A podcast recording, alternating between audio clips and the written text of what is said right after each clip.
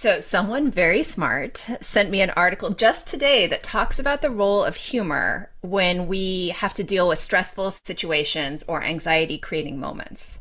it's not that smart because it took me a minute to be like, oh, cool. Who sent you that kind of article? And then I'm like, oh, that was me. Thank you for calling me really smart. It's been a long summer, friends. We're just getting back into it. So, Anyway, on that front, now that we had our own little laugh there, have any of you, and I think in this moment we're specifically talking to white people, ever felt weighed down by how heavy anti racism work can be, especially when that has not been something that you may have grown up thinking about, right? Or even in your adult life thought about.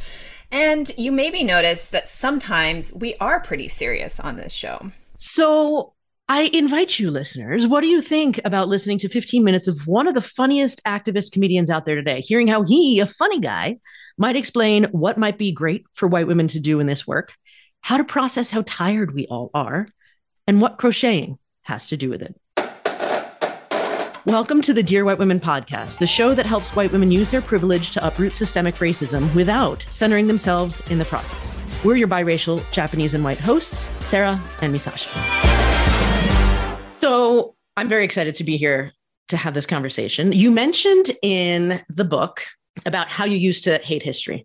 And I'm just sitting here raising my hand because that used to be me before Misasha and I started the podcast. And she's, you know, the lawyer and the amateur historian and got me really interested in it and opening my eyes. So I was curious about that and the fact that your show, United Shades of America, explores like communities across America to understand the challenges that they face. So, in your own words, I would love to understand, you know, what is so important about understanding the history of this country and the narratives that we are and also aren't taught in school in order to understand the people of our country today. I can't remember which Marley it was. It was either Bob Marley or Ziggy Marley. I think it was Ziggy Marley who had the lyric, if you don't know your past, you don't know your future. And so for me, that's just a very basic thing that like history repeats itself. So if you study history, maybe you can break the cycles of repetition. And I think the thing that I've learned the United Shades, because that show is filled with history, but it is done intentionally as a way to be entertaining and bite-sized pieces and quotable. So you can, so people can take that with them. And I think a lot of times history, they just throw you a thick book and say, read the whole thing.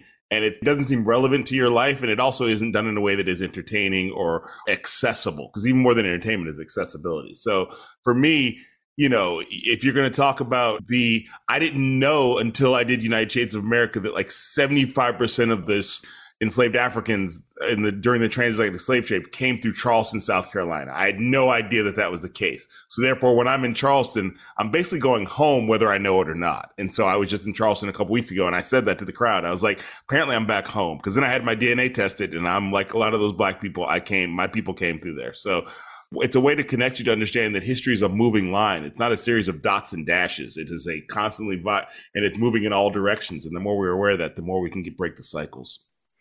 I appreciate that a lot. Changing gears though, what's it like working with a white woman, right? You wrote this book with Kate Schatz. What's it like working with a white woman is just a great question. of course, we had to ask that one. right? Or, you know, the white world of entertainment. You know, insert the context here living in America. I mean, I just be clear Kate Schatz is not your average white lady. So she is a person who has done, who is knee deep in air. No, wait, no. Well, I don't know how, very deep in anti racism work. She's a best selling author for the books Rad American Women A to Z, which highlights black women and women of color and indigenous women and Asian women. So she's already doing this work. She's been a school teacher, so she knows how to educate and she lives in the East Bay of California. So she is not your average white lady. I'm also married to a white lady, so I'm, I got a lot of white ladies around me. Different between working in a white show business is that they aren't Kate or my wife Melissa. So I find myself, and this happens to people of color and black folks and indigenous folks all the time. You find yourself giving a diversity training seminar that the people around you didn't sign up for because you're trying to just be able to live your life and do your job better. So when somebody says to me, which has been said to me, like, well, racism really, isn't that really just when like the Klan shows up and that person is in a position of authority and power? And you have to be like, huh, hmm, how do I have this racism training seminar with you without you knowing it so you don't think I'm being uppity?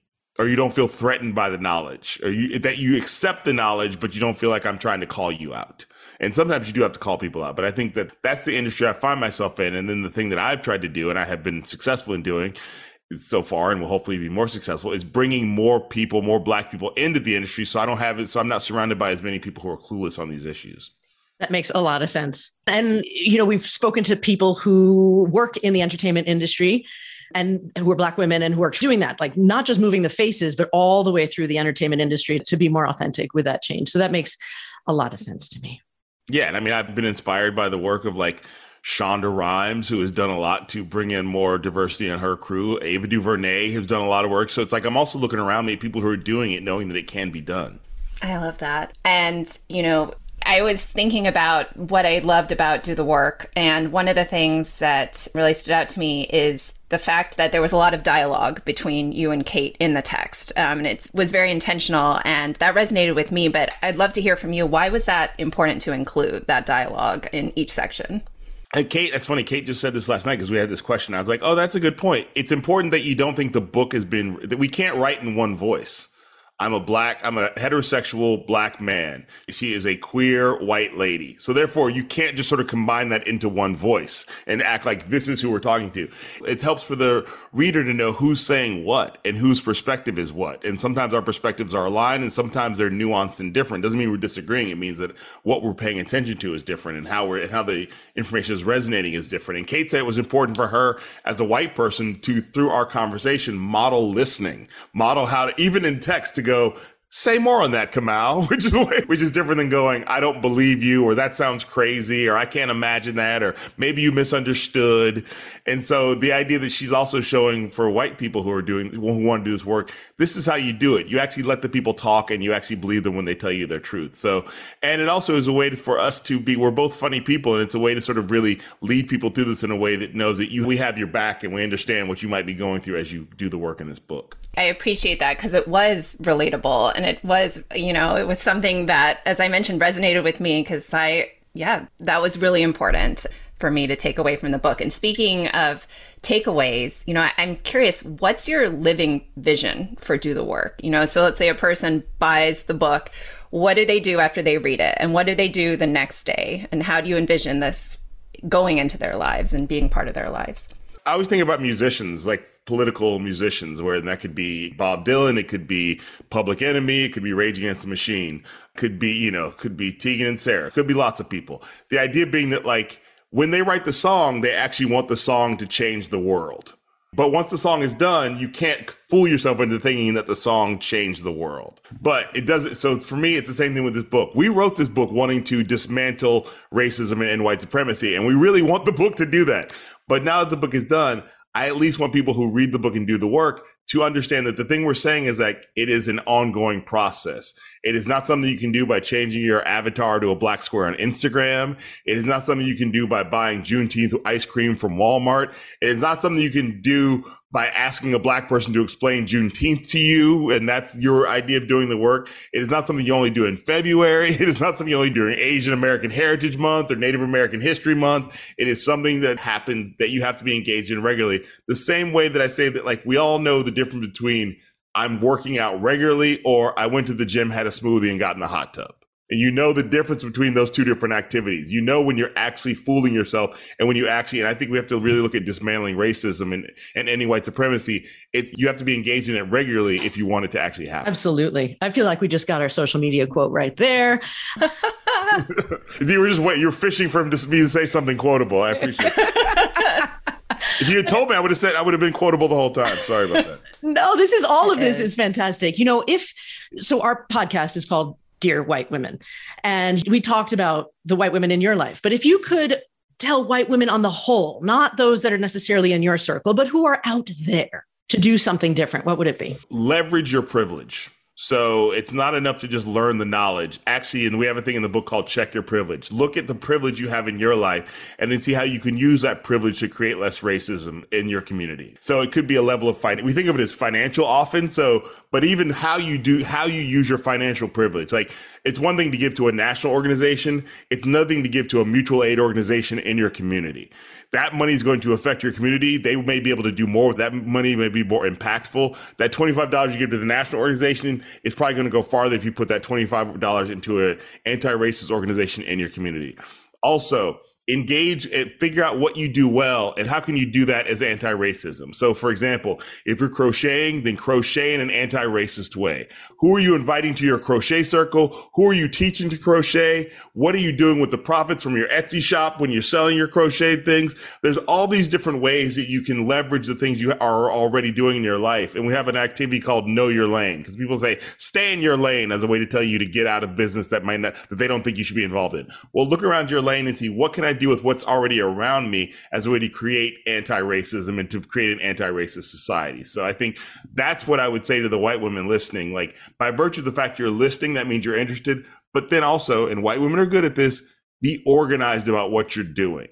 So just same way you're organized about all the other things in your life that are important to you, whether it's the kids' lunches Monday through Friday, whether it's your job to make sure you have enough time to do your work at work and then come home, whether it's whatever your hobby is, your book club, how can you be that organized about dismantling racism and ending white supremacy? I was laughing because I was picturing like the macros that they count sometimes or like the gym stuff and all that.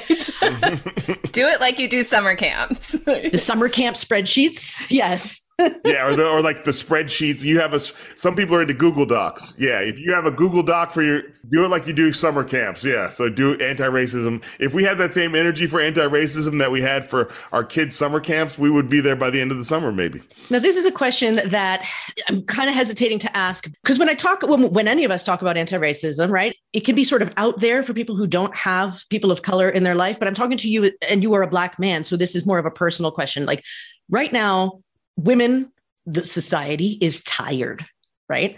And so we're hearing stuff like, well, aren't we done with this yet? Or like, well, now we have Roe v. Wade.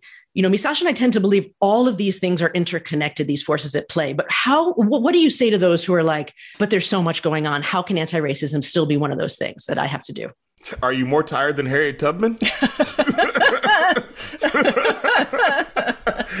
Are you more tired than all those people who did the March on Washington? Are you more tired than, you know, Malcolm X towards the end of his life? I mean, I mean, to me, it's like, it's so clear that like, it is a privilege to even be able to say you're tired because you're still alive. So, I mean, the idea being that like, you know, I understand that you get that, you know, that you can get worn down by this, but then it's like, you have self care as a part of this, but I think don't over index on the self care more than you do on the anti racism. So I think the idea being that, like, yes, every issue that affects this country in a negative way is connected to racism and white supremacy. So there is no issue whether it's people need more access to healthcare. You know who really needs more access to healthcare? Black, brown, indigenous communities.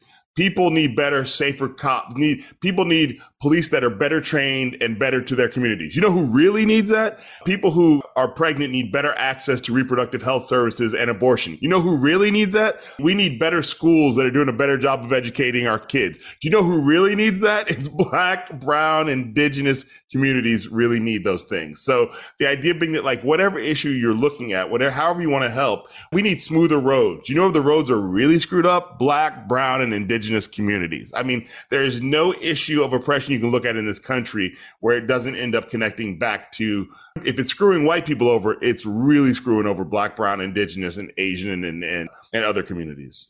Latinx. I'm trying to mention that. that's the other thing. I'm trying to the other thing about doing this work is you have to make sure you're as inclusive as possible. And sometimes it's like it seems ridiculous, and yet I'm actually like this is part of the work is being better able to speak this stuff into existence and make sure that nobody who's listening to this black man talk right now thinks I only care about black the oppression of black. Appreciate that a lot. So last question: What is it we haven't asked about this book that you want to make sure you get out there?